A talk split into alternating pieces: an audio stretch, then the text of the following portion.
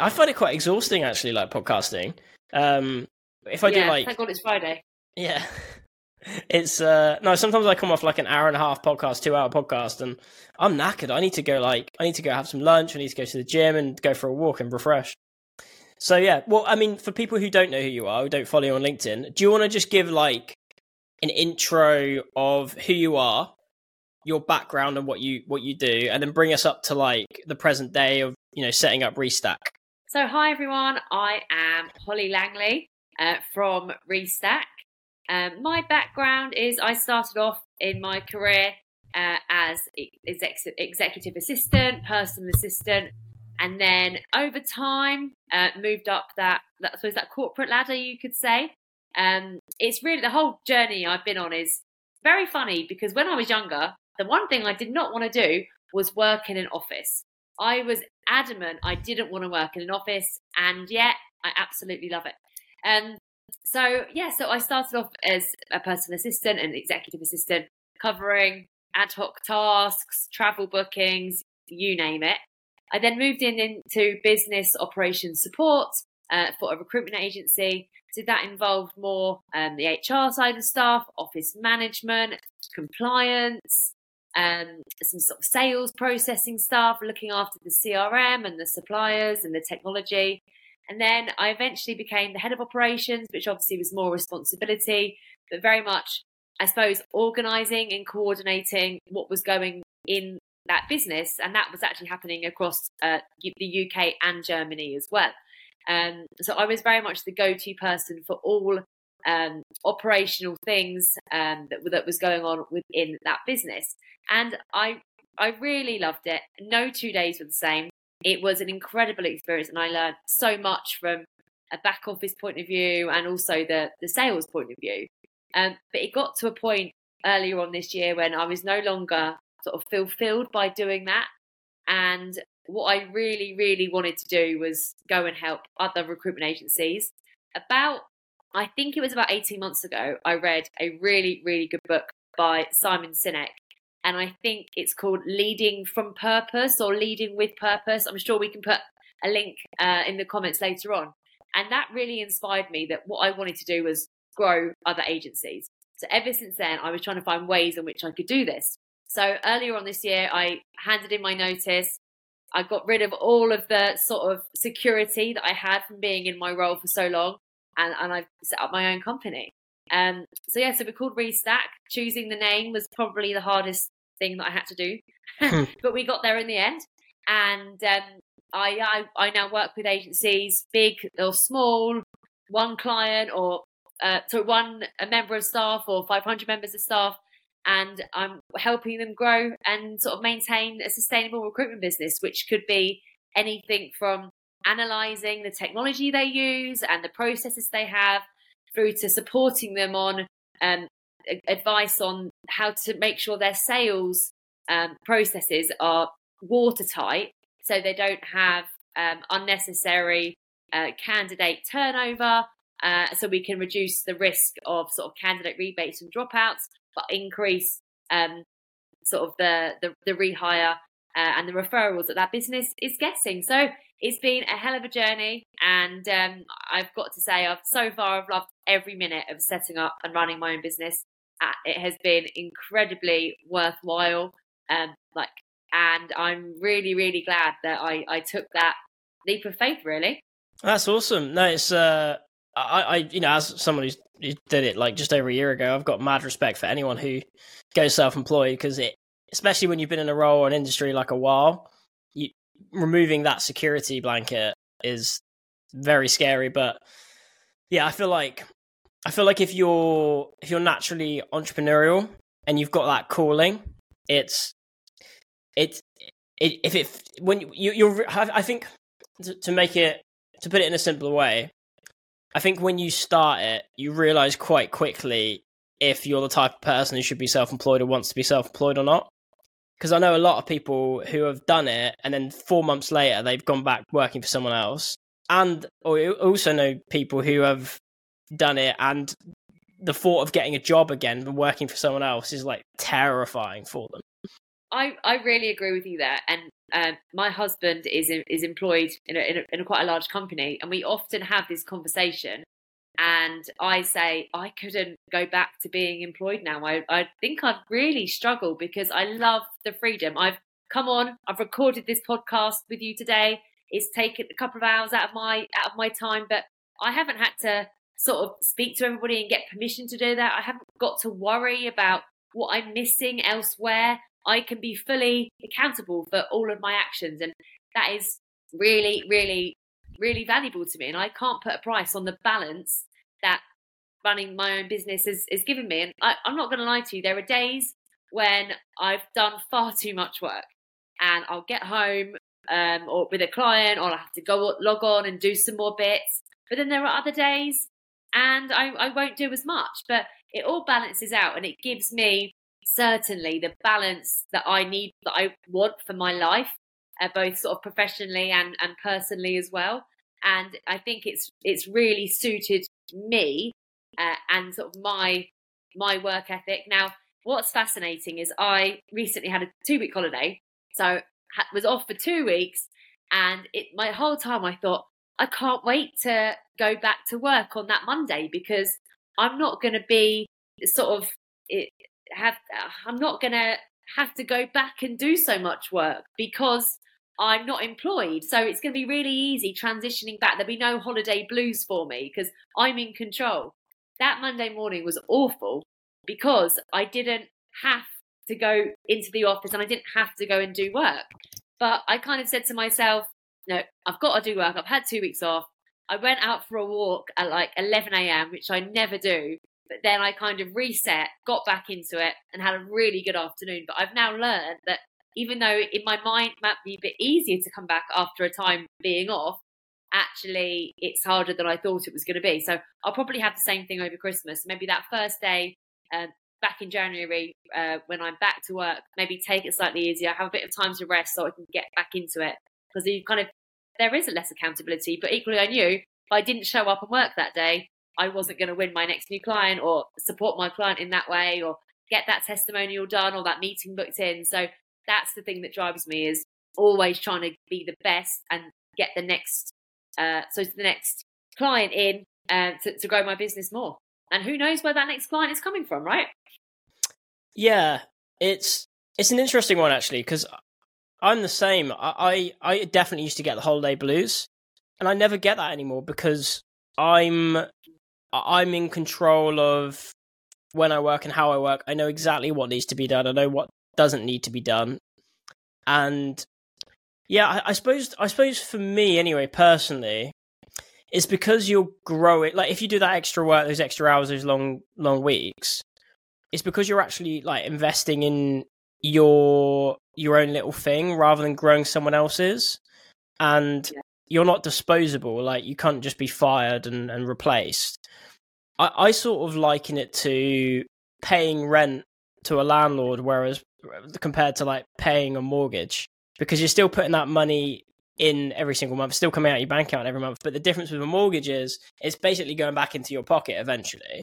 Whereas with rent, it's just gone, and that's all money that you could be spent, you know, building your own little your own little property. That's a really interesting analogy. Yes, um, actually, just yesterday I was speaking to a friend of mine who um, is is paying rent, but the landlords are her parents. So she was right. a bit like, "Oh, really? We really want to buy somewhere, but you know, what? renting isn't that bad, and we're giving the money to our our family. We're keeping it within our family, so it's it's it's it's okay. It's bearable." And I, I think you're right. And like for me, the biggest thing that I've kind of learned uh, one of the biggest things I've learned since I've started is, and I'm sure you feel the same, is there's no way of knowing where your next client or your next lead or your next bit of work is going to come from. So you kind of have got to put yourself out there in a variety of different capacities, which is incredibly time consuming when it's just you on your own as a small business. But you have to do it and you have to go that extra mile. And that's where I think successful entrepreneurs kind of succeed because they've got multiple different avenues of, of business. So when I first started, I just kind of thought to myself, well, I'll just be on LinkedIn all the time because that's what I know. That's where all my recruitment leaders are, and I'll go to the odd event and that sort of stuff. However, what I've where I am now at this point in my business is I'm in a, a business networking group where we meet weekly. And this morning, um, there is a recruitment um, leader there who I'm now in conversations with. I'm on YouTube making YouTube uh, content for people who, who can get my advice for free. Um, I'm on all the social channels. What have we got? We've got Facebook, Instagram, TikTok, um, all uh, Twitter, whatever else, and of course LinkedIn. I'm at events. I'm in about five different WhatsApp groups. And actually, to succeed, I think you have to be doing all of this all of the time. But it's hard because it's incredibly time consuming. And with the things like, especially social media and the events, so you can't you can't even delegate that. And a lot of it you can't necessarily get I don't know, AI to do because it's very much down to who you are and your personal approach. So that's one of the things that I've kind of learned in my in my journey so far is that you've got to be a, a master of everything and put yourself out there as much as you can in anticipation that you don't know where your next client is is going to come from. Now, you're obviously in this. You kind of do something similar to me. We're both on our own. Do, do, do you find that as well? You kind of have really learned to kind of just put yourself out there in ways you never thought you'd have to to sort of really build that personal brand? Hmm. So I think I think it's been a lot easier for me because I was already doing that. So when I was employed, because I, I I'm you know anyone who knows me, I don't mind attention. You know, like, and that's that definitely helps with creating content and I was already building my personal brand on LinkedIn before. I was already posting content before. But I think the difference is when you're like promoting your own thing, especially when it's you as well. It's not like a a, a tech product that you've developed and you've got, you know, 5 mil angel investment and all that kind of stuff. You're like selling your knowledge and yourself um because we obviously do very similar things you you um you help agencies slightly different than how i help agencies but you are like you are selling yourself and your knowledge and your background and how you come across the the the flip side of that is that any criticism towards your service or towards like you, your views or your opinions or your knowledge that you talk about it's it can be very easy to take that very personally. And I don't know if you've had this yet, but I've certainly had days where I've like I've had imposter syndrome or I've questioned myself or I'm like, oh, maybe I don't know a lot about that. Or maybe I'm not good enough to do this by myself. Maybe I should go get some more experience. But the good thing about like chatting with like uh, fellow entrepreneurs is you realize that everyone has that. Like there are some highly successful people that I would love to be in their situation. They make loads of money, they've got massive networks and followings, and they've got people begging to work with them, or you know, they get messages every week about how they people love their content, and even they're like, oh, oh maybe you know, as soon as you get some criticism or someone says, "Oh, you're rubbish," your viewpoint is stupid, you don't know what you're talking about. It, it, it's very easy to take it to heart.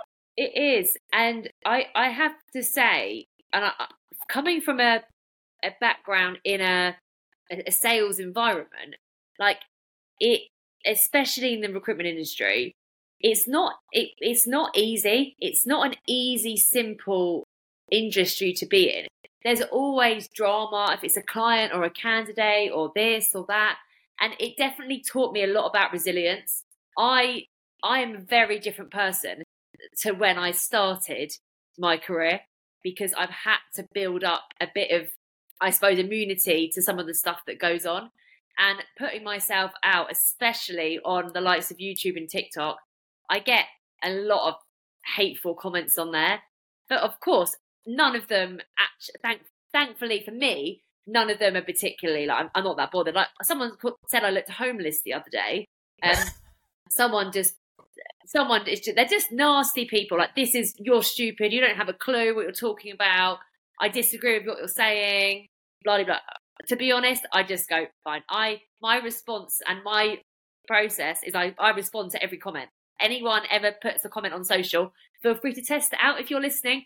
But I respond to everything. So I'll just kind of say, thank you for the feedback. And actually, to the one about me looking homeless, I said, oh, so good job on getting my hair cut tomorrow then, or, or something like that. so that has definitely helped. However, I can't imagine doing this 10 years ago or when I was a teenager. Mm-hmm. So I'm very lucky that I've built, I suppose, those boundaries up. And I, I try not to let it come to heart. Thankfully, as my business is quite new, I haven't been in a situation where I've got really, really negative feedback from a client or somebody in my network. Inevitably, it's going to happen at some point. For me, I think the most crucial thing, if that was to happen, is to understand why we've got to that point and how we can move on from it because your reputation is so valuable, especially when it's just you. So I'm trying to build as many sort of, I suppose, key people in my network and relationships as, as, as many as I can.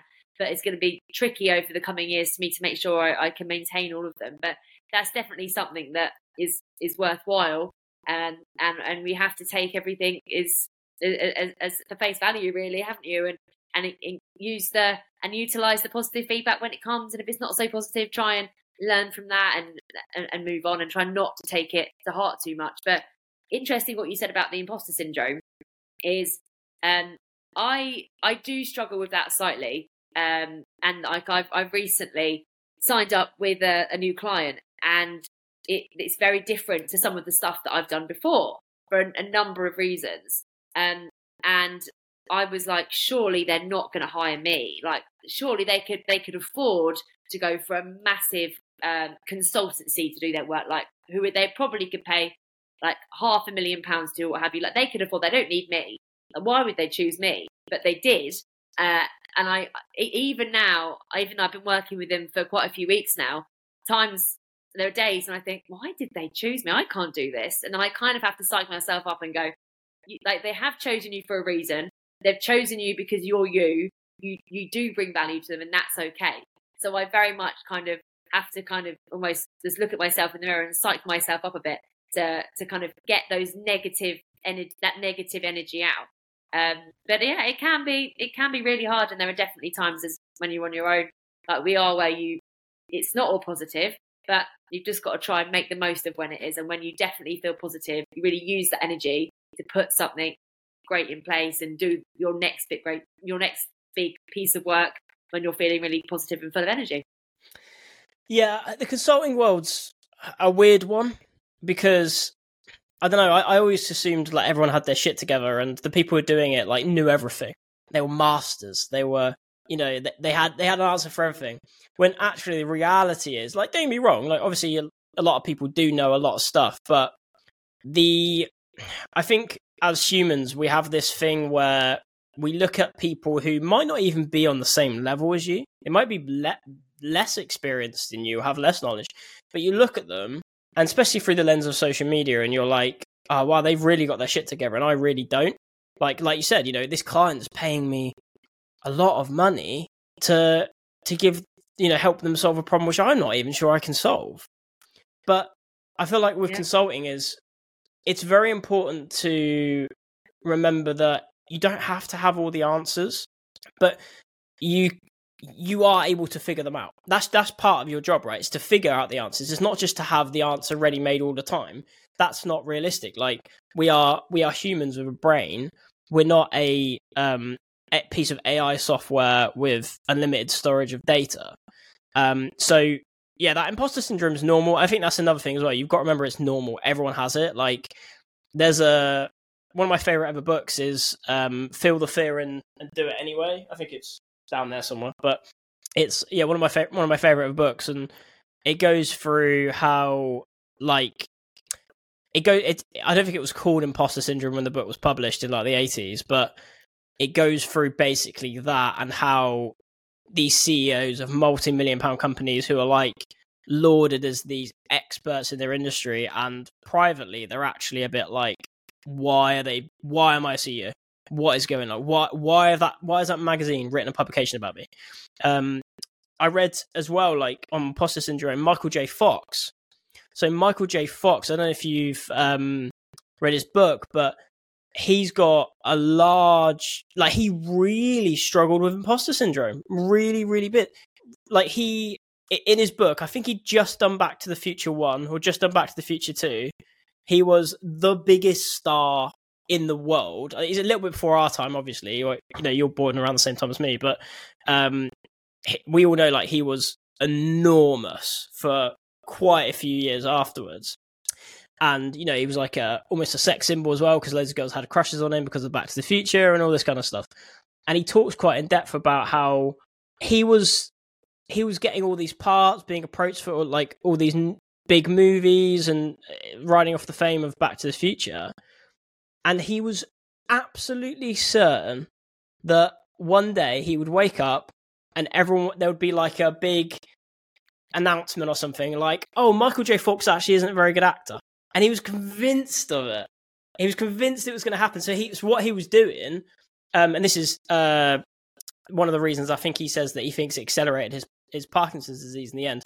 He was working non-stop because he just wanted to make the most of um, the the moment in the sun, sort of thing. And it's it's just interesting. Like he was one of the most famous people in the world at the time because of Back to the Future and because he just done Family Ties. Um, and even he was like, it doesn't matter how, what people said to him. It doesn't matter how much people paid him. It doesn't matter what media, like what awards he won. It was never enough. It was never enough to like convince him that actually, yeah, you've got your shit together. So I always think of that kind of stuff when I've got imposter syndrome. It's it's amazing what the mind does does to you and how it how it how it uh, can be a help and a hindrance at the at the same time. Something that I um, wanted to touch on what, about what you were just saying uh, previously was about sort of being a consultant and that sort of stuff and, and, and looking up to others. And I think something that I've also found is the leverage my network and get support from others when I when I physically can't do something. I can't do it all. I don't know all the answers. That's fine. If someone came in and said, "Holly, can you help our sales team sell uh, get more retainers?" Uh, no, I can't. I'm not going to do that. But I know someone who can. Can he come and deliver new starter training on the entire recruitment process? Well, not really. I, I but I know someone who can. So I've really tried to build out my network of other people who are in a very similar position to me because I want to support others and hopefully then they'll refer business back to me. And that's been really, really valuable. Um, but what I've found is there's there, especially in tech and, and recruitment technology, there is so much of it.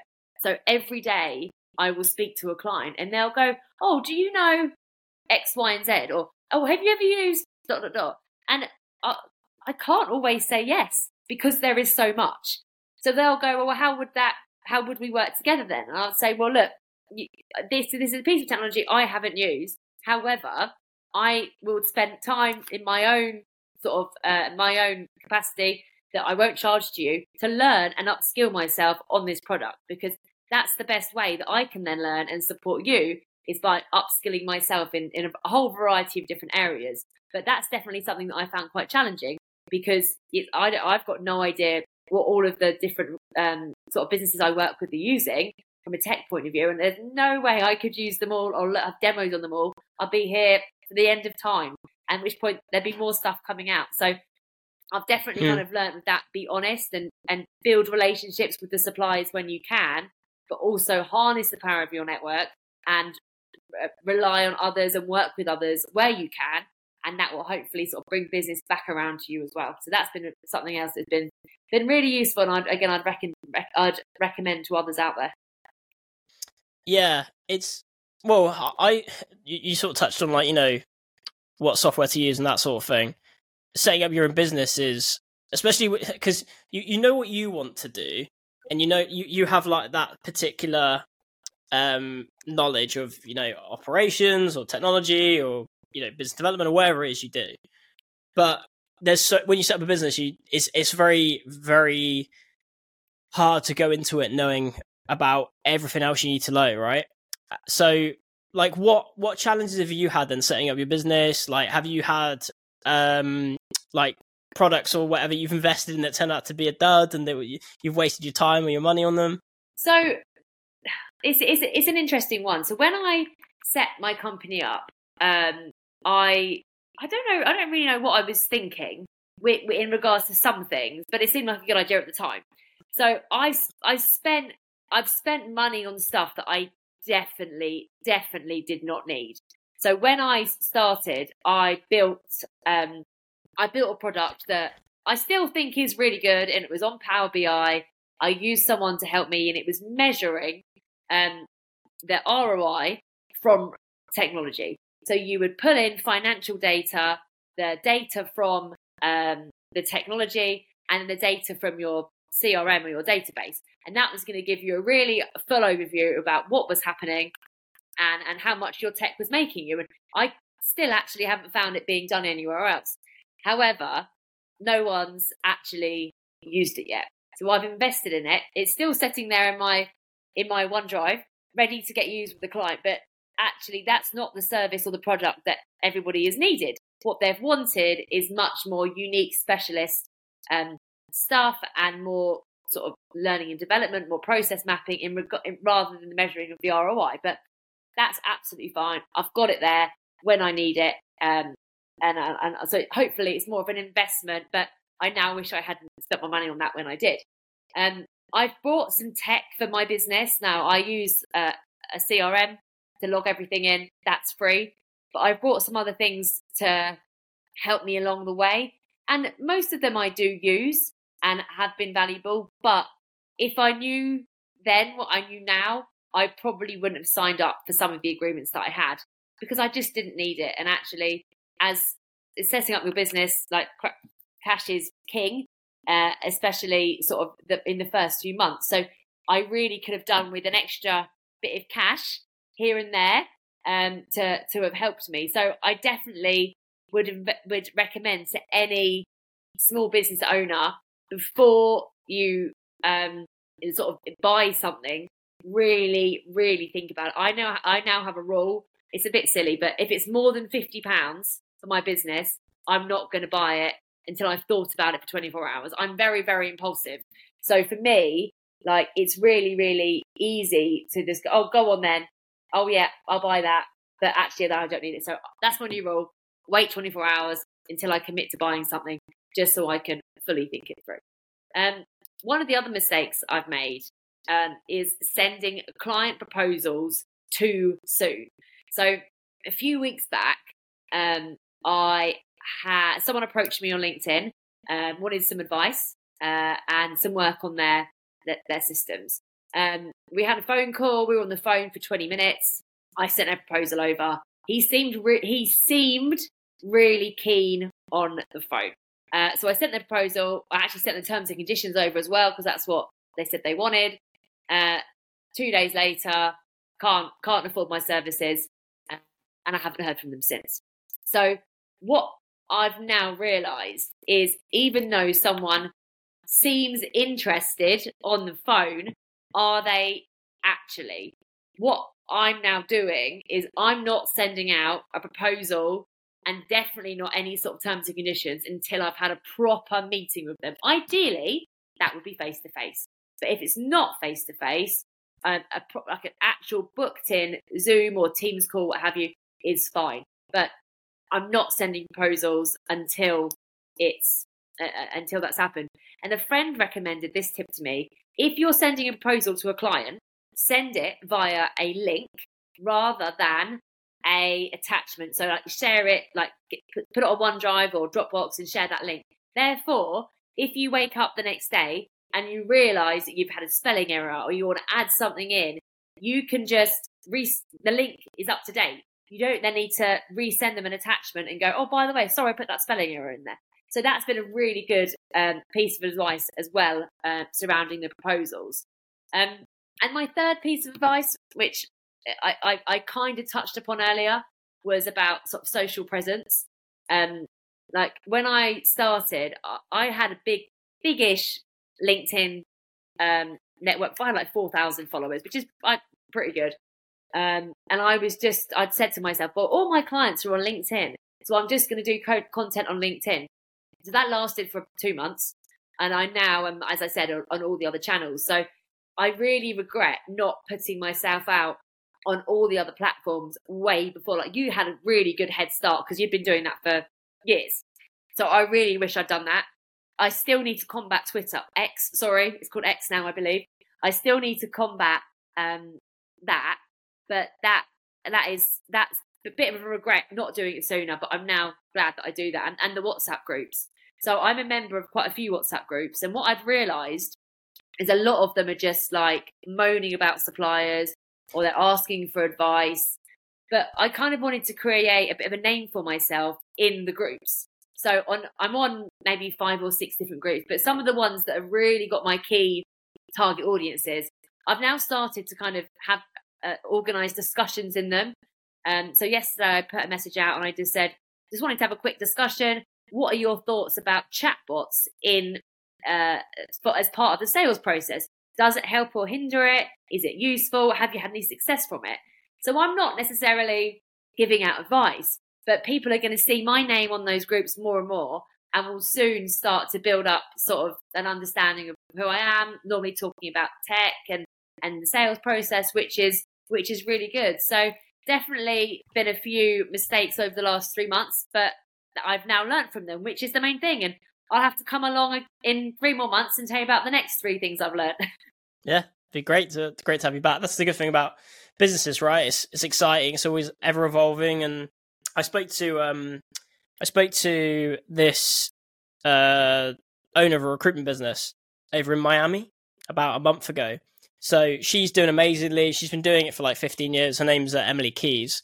Um, she's actually just recorded a like apprentice style TV show over in the states um, which is pretty cool. But I was chatting with her because, uh, yeah, we were just having a having a chat about BD and stuff, and she was telling me how she runs a very successful agency. You know, they're doing brilliantly, but that little nagging voice of doubt in the back of your head when you set up a business, like I'm sure you've gone through it. It's just like when you're having your bad days and you're stressed and you're tired and you're doubting yourself and you're like, oh, I'm going to run out of money or whatever. You, it's it's it's very easy to have those thoughts of would it just be easy if I just went and got a nine to five? I could get a good salary. I'm good at what I do. Blah blah blah. And she said, David, if you're having those now, just trust me. It doesn't matter how good it's going. You will still have those thoughts on a weekly, if not daily basis. I do now, and our business makes a lot of money. Like, so that sort of it was good to know that that's it's, it's, it's nice to sort of accept that that's not going to go away. Similar to imposter syndrome, really, in that it's just part of of being self-employed and not having that security blanket and it probably falls back into like you know the whole human thing of um, having security and being able to survive and eat that's never going to go away but once you realize it's never going to go away um, and you accept it when that does come up, it's um yeah, it's it's not as worrying. But one thing I want to ask you, right? Because I've always wondered this, and you, this will make you laugh. You know, being a head of ops, what does a head of ops at a recruitment agency actually do? Because I don't really understand it. Oh, that's a great question. So, mm, how can I describe this? I I was the person, and if some if you said to me, "What did I do?" I I would say to you, I do everything apart from recruitment. So let's take a normal week. So on a Monday, you'd have perm placement starting. So we would need to liaise with the sales team and say, has Joe Blog started at John Lewis, for example? Right, yes. Okay, finance, you now need to um, process this invoice for 20k. But Uh, you can't just process the invoice. There's probably 25 things that need to be done because you need to log it on the CRM. You need to, you might need to also follow up the references. You need to tell this person they've started. You need to make sure the invoice is gone. You then need to add it to the commission structure, whatever that may be. So there's just a lot of back office process, some of which are quite manual. So you're kind of bridging the gap almost between the, the accounts team and the, the the sales team. Also things like HR, so recruitment, very sadly has quite a high staff turnover because it's not an easy industry. A lot of people come and go. So there's the HR point of view that I oversaw. I also oversaw marketing. So everything that was going on from the company's LinkedIn to the website to the next um, conference they were hosting an event at. You, you had to go along and sort of manage and oversee that, as well as the budgets for all of those things. Um, also, the sales enablement side of stuff. So that was something I was really interested in, and partly why I set up my business. So I was then going in and educating the sales team about how to use their tech better, and the suppliers. Like we, I, I probably spent probably three to five hours every week, almost a whole day, just talking to suppliers about what's working, what's not working, um, have they got any new features out, or there's something, a new piece of tech we might want to buy. So you've got to have a demo and then liaise with them. And then obviously people are just calling you constantly, trying to get you to buy their next product or their next service and all of that side of stuff. And a lot of it was also, I was involved in the management team meetings and the senior management meetings, at which point you're then having to roll out the business's mission and, and sort of strategy to other people as well as anything that gets thrown at you. It's coming up to Christmas, so you've got to organise client gifts, the Christmas party, the targets for next year, wrapping up the commissions for this year, what are the budgets for next year. So there's just a whole load of stuff like that, and you are the go to person. So if someone's computer breaks, you're supposed to be able to fix it. And if you can't fix it, you've got to find someone who does. And if the office dishwasher breaks, you're liaising with and making sure that the office manager can get that sorted so the sales team are happy so they want to come into the office every day so it's just mm. a whole load of i suppose admin stuff that's got to get done but it's got to keep the business going and you've got to be accountable for it because if you don't turn up and deliver your sales team uh, aren't going to be able to do their job which isn't going to bring money in to the business so if you've got a situation when your crm isn't working or for some reason everyone's LinkedIn recruiter has been blocked or paused because the accounts team did not pay their invoice, that's down to you. So you've got to get that invoice paid. You've got to support the sales team and apologize and get them using something else to find their candidates and to do their new business. And then you need to liaise with the supplier to get that back up and running, like ideally yesterday. So it's just a whole load of stuff, and you never know what is gonna what is gonna come in. And for example, last year um, we opened up an office in Germany, so for six months, we were fully remotely, because obviously we weren't in Germany at the time, trying to find an office, arranging office visits virtually and then face to face, dealing with German compliance and making sure that all of the um, you, you, we were learning about new legislations to fit in with employment law as well as sort of contract and permanent law for German clients. But it's a whole different sort of uh, like a whole different way of working over there and then and all of the stuff that then came with that. So it's like I love the fact it was different every day, and I'm very lucky that my job now still enables me to have that have that variety. Um, but it's really hard, and I actually run masterclasses now for people in recruitment operations, teaching them how to manage their time successfully, how to be organized, how to work with suppliers so they can get the most out of their tech, and how to almost sort of delegate delegate stuff to others and and really sort of get their agency or their business in the best place possible. Um, something that I use, which was the best thing that anyone ever told me about, was Trello. So if you're not familiar with Trello, it is a free project management tool. It's similar to I think Monday.com as well, and you basically it's on Google. There's um, on Chrome. There's also an app, and it teaches you uh, basically organization it's like organization 101 so i go on there and i've got a list of everything i've got to do today so today i knew i had to prep for this podcast so at nine o'clock today a task came up that said prep for podcast after this i've got to do some new business calls and i've then got to send a proposal to somebody and then once i've done that i'm going to move that into my waiting to hear from so once i've once I've sent the proposal, I'm going to chase them next week and say, well, actually, I haven't heard back from you. What any news? Did you want any changes to it? let's have a meeting. So I use that for everything. And once I got away from writing stuff in a notebook or on Excel or Word, that really helped my efficiency and my productivity because everything was there. If you if you said something to me now, I'm not going to remember to do it. So if you literally said, "Holly, can you send me that uh, that that book, the, the name of the book?" I'd be like, "Yeah, yeah, yeah." But I wouldn't do that unless I've written it down. So something that I've learned and a way that I I suppose work best is writing everything down and putting it on there. And that's my single source of truth, really. And that's where I log everything. And that makes me and really efficient. And you can schedule stuff. So every Monday, I get a reminder at 9 a.m. to do my LinkedIn content for the week. Every Friday, I get a notification about a networking group I'm part of, so I have to prepare for my meeting there. So I use that and I harness it to support me and to get me working in a way that works best, really. But Trello, honestly, not a sponsor. It's free. You don't need the premium version uh, until you're a, a, a really well established business and if you're collaborating with others. But it's absolutely brilliant. Yeah, I um, I jump between several different ways of productivity because I've I'm currently in the in the in the stages of getting tested for ADHD, but I'm I'm 99% sure I have it. And uh, I jump between Trello, Notion, and good old fashioned pen and paper, and I still can't decide what I prefer. It really is just like a mood thing. I think I probably use pen and paper more. So the way I do things is I'll show you.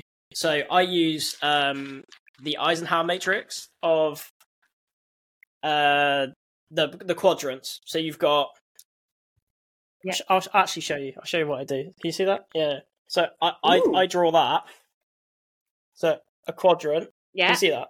So I Yeah. draw that, and then I've got Yeah, um that's uh important. Yeah. So I won't I won't write out, but basically, um, important and urgent. Important, Mhm. not urgent. Random thoughts that pop into my head, like movies I want to see, things I want to buy, things I want to Google, because I'm very bad at interrupting what I'm doing and Googling stuff. And what I've started using this quadrant for now is content ideas. Um, so I put all my content ideas there. Then what I'll do is I log my content ideas onto Notion. So I've got a little content ideas page. Um, and I highly rec- if you like Trello, I Mhm. highly recommend you check out Notion because it's like Trello on Mm. steroids. Mm. Um, also free. And um, that's basically how I do it because I always I've used Trello and I think it's really good for certain types of things, but the the my issue with it was and it might have just been how I was using it, but my issue with it was um prioritization. So what I ended up with is a big list of to do, but I didn't have it prioritized in any way, and without me actually sitting down and thinking about it, I didn't know what to start on. Um, but on your on your content well, so you said you so so how do you do your LinkedIn content then? This is what I'm interested in. So nine a.m. every every Monday, you plan and write all your No. content out for the week. So yes. So what I do is um, every Monday, in and this doesn't always this doesn't always work. So I try to write do LinkedIn content. I try to post something uh, Monday, Wednesday, Friday on my personal page. Ideally, I would post every day, but my minimum commitment is is three times. I also have a company page, so I have to keep two um, LinkedIn pages going. Now, I actually use a product to help me write my LinkedIn content. So it's called, I'm sure they won't mind me sharing it.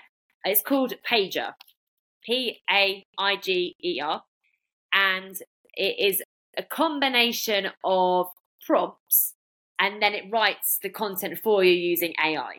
And you can then schedule it. So I will go in on a Monday and it's got loads of ideas that I've inputted. So, for example, it will say on the system, um, like the content topic would be how um, how chatbots can aid the recruitment process, and then it is going to give me. I'm going to press a button, and it's going to give me that. So it's similar to what Chat GPT does, but it's kind of saved it all in there. So I will then look at the content. I now, for me, I want my content to be sound like me.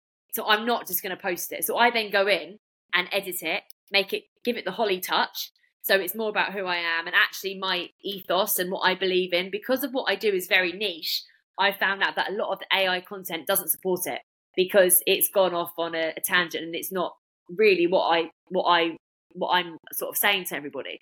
So I then go in, I edit that, and then I sh- save it and schedule the posts for Monday, Wednesday, Friday. So I try to work in advance. Like this week, I scheduled a post on Monday. I then had to go on to LinkedIn actually, as I did a poll, which I then did on LinkedIn and then scheduled that.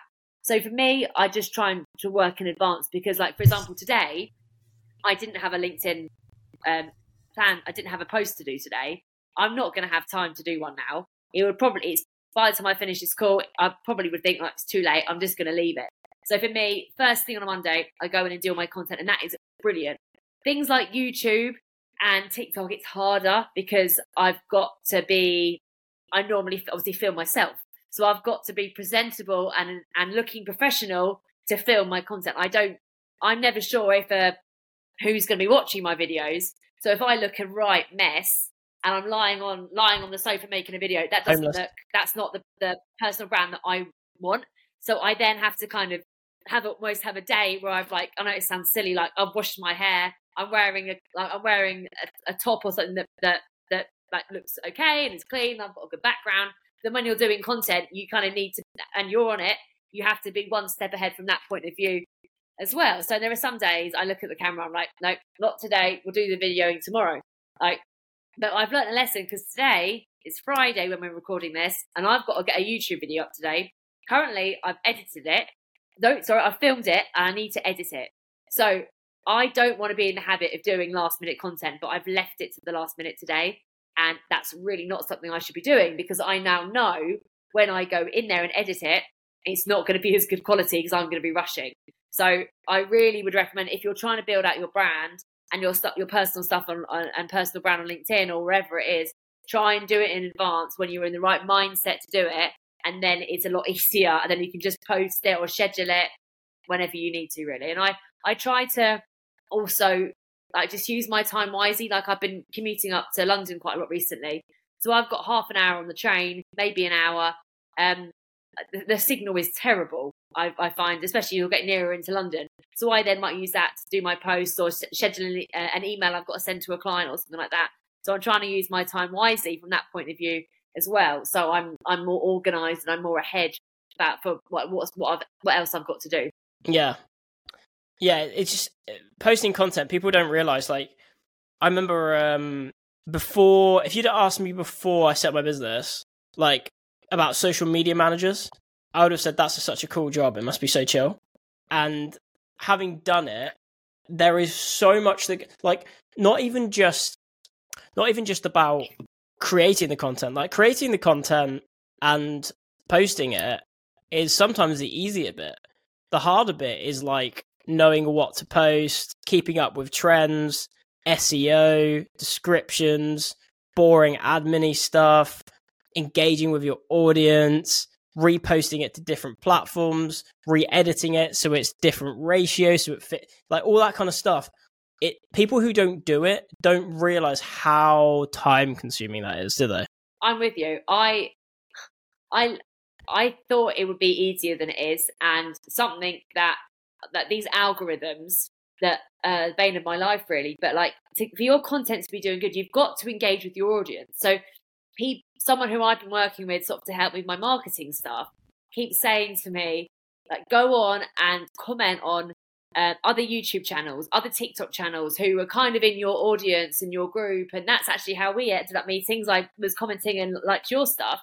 Um, but it's really hard to do because if I spent 10 minutes, just 10 minutes a day, commenting on TikTok videos, YouTube, Instagram, Facebook, Twitter, LinkedIn, that's over an hour.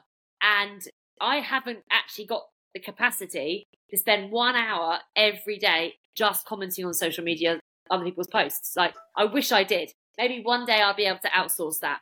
But you haven't, but it's so, so important. And getting the ideas. And for me, what I found really annoying is I try to make a mixture of funny content. I put some memes in there. I do some stuff that's about me. So I'll make a video about, I don't know, me and my cat, or I'm going out for a run or something as well as my valuable advice for recruiters. So people are kind of getting the whole picture about who I am. So I'm building up a bit of an audience repertoire. But the most, this is what really annoys me is I'll make a fantastic video giving out some amazing free advice for recruiters or for people in sales about, I don't know, about emails or LinkedIn or whatever it is. And it gets 200 views. And yet I'll put up a a USA office meme that's taken me one minute to prepare. It's adding no value to anybody and it gets 10,000 views. Like, it's really annoying, but I get it. So it's just frustrating to know that sometimes you're going to make something and you know it's not going to get many views. So I kind of have a bit of a, I suppose you could say it's a, I do quantity over quality. I try and post on the short form like TikTok and stuff. I try and post at least sort of five times a week, um, ideally every day, because I know a lot of it isn't going to do well. But if I've had five videos, 200 views, then that's a thousand people viewing it. So it's all just kind of just keeping it going. Just keep that content going. Keep and commenting where you can. Um, and you just got to get the content out there because eventually it will pay off. And in two or three or four years' time, I, don't know how you have done, you've looked back and go, do you know what? I'm glad I started that. I'm glad I was consistent because it's now paid off because you've got how many followers and views per week or month, whatever it may be. Yeah, no, for sure. I, I think um, I think in a lot of industries, content and personal branding is where if it's going now because because of AI and everything like that. Um, being able to create decent content, video content, and knowing how the system works, knowing how the algorithms work, and also just having the confidence to do it is always going to set you apart from the people who don't post. I think it's only like one or two percent of LinkedIn users at all post, and um, you know, many, eh, no matter what industry you're in, really, like very small percentage of those people in your industry actually post. So if you start posting on YouTube, you start posting on LinkedIn, TikTok, people are seeing your face more. They get to know you a bit more uh, beyond your sale pitch, and uh, they'll buy into you more. And you know, it's a uh, most businesses are a human to human interaction business. So yeah, for sure, it's you're never gonna unless you do something stupid where you're like, you know, I don't know, you're really controversial, you're racist or something or abusive. Yeah, you you won't regret it. So um, yeah, it's uh, it's an interesting one. I I actually have I've had a few um like TikTok influencers and like TikTok comedians and stuff on this podcast, and um one one of them one of them was called uh, Fred Asquith, and he was talking to me about like how because he's got like 280,000 followers or something, right? It might even be higher than that now. But he's doing very, very well. Like he gets uh, recognized in the street and that kind of thing. But he'll spend like a day or two recording a skit, like a 45 second skit, edit it. You know, one of them he did, he actually met up with someone who's also a TikTok uh, comedian. You know, they wrote it, which took a couple hours. They recorded it, which took a couple hours. They traveled to somewhere in London to record it, and it got like, I think it got like thirty thousand views. Whereas he also posted one where he was just like walking, and it was like a minute long rant, and it got like eight hundred thousand views. And he was just saying like how it even for them, even for people with like massive followers, their followings, it can be really frustrating because you never know if your efforts and your time is going to be is, is going to result in um in more views like it, it that's not usually how it correlates like and you just don't know so you can't not put the effort in but a lot of the time the video that you think was awesome that you know you put a lot of love and care into and you spent ages planning it and editing it. And when you hit post you're like yeah this is going to go viral. Uh, and then it like gets 100 views and never goes further. So yeah it's uh, i think i think with content you've almost got to like you've got to do it for yourself. And if you think it's good that's good enough. And then you have no control over whether or not other people like it. And i think don't overthink it um because you could as you said you could spend days trying to film the perfect video it's never going to be perfect and that's okay just you just got to go with it and, and believe in it. And if it's good, and the main thing is, is you're doing content that your viewers or your target audience or someone on that platform platform finds valuable. That's the main thing. That's why we're doing it, right? Whether it's funny or you're doing a TikTok dance or whatever it is, as long as someone finds it valuable, that's why we should be doing this. So yeah, just go if if you're not sure if the, if you if you should launch into that world as an entrepreneur or whoever you are, give it a go. My piece of advice for the day. And I think touching yeah. on about um, like AI and, and stuff, this is where I kind of, I suppose, think the the future of I don't know recruitment or the future of sales is going. Is it's the personal touch. Now, there's a lot of, as I mentioned earlier, like chatbots and uh, AI tech coming in, and like you can use automation to send automated emails out, or to send automated text messages out, or leave voicemails when you haven't even made contact with that person. And these things are brilliant, but sales and recruitment is people, and the automation and the AI that we that we have is and is only going to get more complicated as time goes on is going to be so important at supporting people in their roles. It's never going to take it over, but the recruiters who are using AI and automation to support their sales process, their aftercare process, their their leads or what have you, this is going to be the ones who are the the most successful. Um, your people aren't just going to buy from a, a chatbot or a cold email. Like I, I've had cold emails again. Even now in my new business, I'm getting I, someone's trying to what are they trying to sell me a new website. I'm not. I'm obvious. I've got a website. I'm not going to use it. However, that's an automated process. If they picked up the phone and they rang me, we'd be more likely to have more of a call. All of a sudden, you've built a relationship with a person that we didn't have before over email.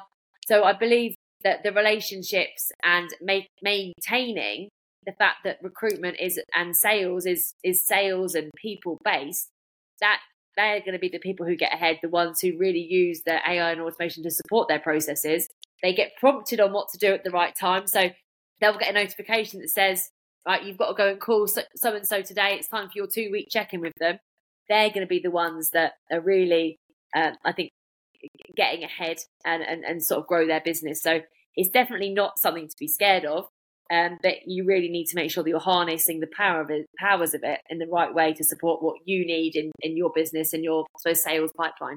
Yeah, yeah, no, for sure. It's it's going to be so interesting to see how certain aspects change um, with AI, and it's just going to be interesting to see where AI evolves. Really, generally, like you know, ChatGPT is what we're seeing now is the dumb version. Like in in ten years' time, we'll we'll look at this as such basic stuff, and um, I can't see, I can't see like sales and recruitment personally changing too much fundamentally.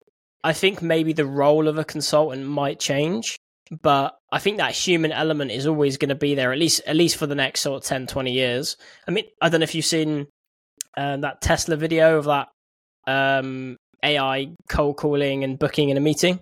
No, I haven't. That sounds good though. I have to look at that. Yeah, if you, just, I think it's called like Tesla Air or something. But basically, um, the uh, this this person expresses an interest online. The AI calls uh, the prospect and then books a meeting with them. It's quite clear. It's, it does sound good, but there's a slight lag in the responses. Um, and yeah, you you you know it's not actually a person, but I don't think the person on the other end did. But what I would say as well is the the person they booked a meeting in with, they use as an example, he was very warm. He was going to book a meeting anyway. Like okay. even on the call, he's like, "Yeah, all my friends have booked a meeting. Uh, sorry, all my friends have got Teslas. I want to buy a Tesla." So it wasn't like a cold call. You know, I, am not I, I watched that, and if anything, to be honest with you, it, it made me feel actually a bit better around like how long humans have of doing cold calls. Um, I can't see AI doing them effectively for at least 10 years personally but it's going to be interesting i mean a lot of lot of i mean there are agencies out there right now who haven't invested any money in technology they have spreadsheets and stuff so there's always going to be those early adopters there's going to be those late adopters and I think fundamentally, though, like you said, in sales and recruitment, it's it's a human to human business.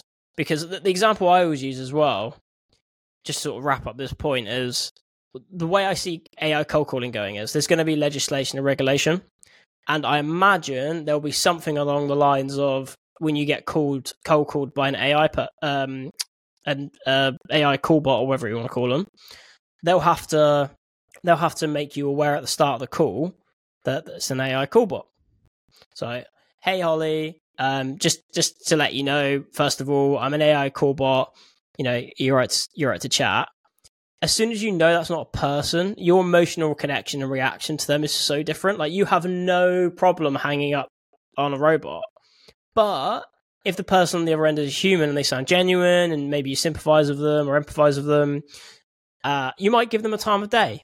And I just don't think you're ever going to get that sort of connection with with AI. Like even email sequences, we're always suspicious now if that person has actually written that email. So and that that in my opinion that affects your your how you respond. I don't know what you think. I I do agree with you. Like if I knew, I, I just think it's very obvious when someone has not written it. Like I got, I think I actually got a text message this morning from my dentist. Uh, what did they say? So this is this is the this is the message that I re- I genuinely received this morning from my dentist. Hi, first name. Dr. Patricia, our orthodontist, will be offering a free consultation for a limited period during November and December. And that is just genuinely the dentist that I go to. And I thought, actually, hi, first name. My name's Holly. I've been going to you for 15 years. Like, they haven't done that. If someone had called me or potentially just drop me a personal text, do you want to? Like, I'd probably be more likely to respond. But I immediately shut down. Thought they have they of got their name right, sort of thing. Um, yeah, I might reply to them and tell them. Um, but I think yeah, I think you're right. Like I, I, I'd be reluctant. To, I personally would be reluctant to speak to a robot unless I really had to. But I think the experiences I've had have never been good. If you go through something like if you ring up your mobile phone provider, um, why are you calling today?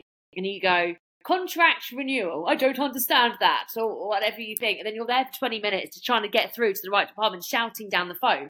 So I think we've kind of got a bit of a wall that those roboty type messaging services aren't good, but it's going to have to have a purpose. And like, I think people still need to send.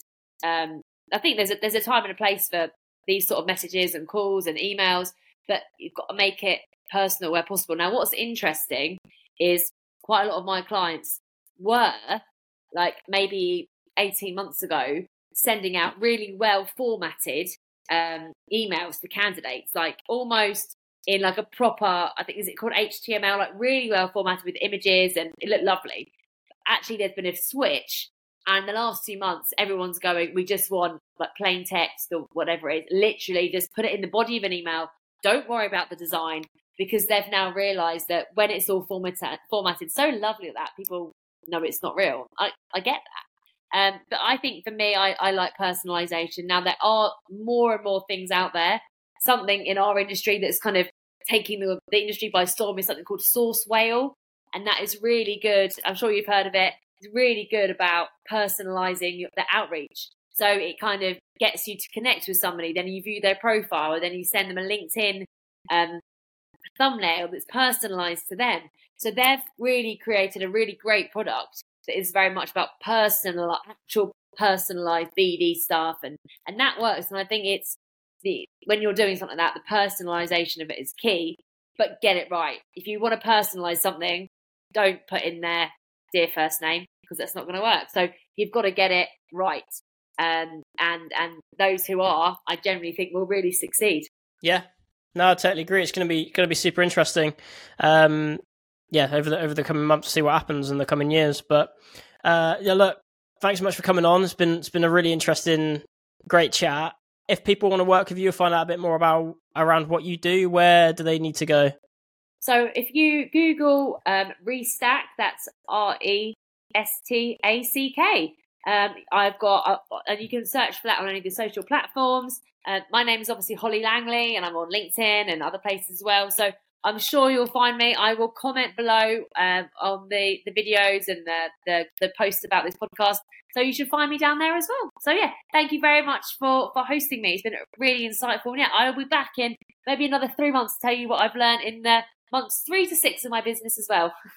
Yeah, that'd be awesome. Love to have you back on. Well, thanks so much. And um, yeah, go check Holly's stuff out. I'll stick it all in the description and the bio and whatever, wherever you're, you're watching or listening to this.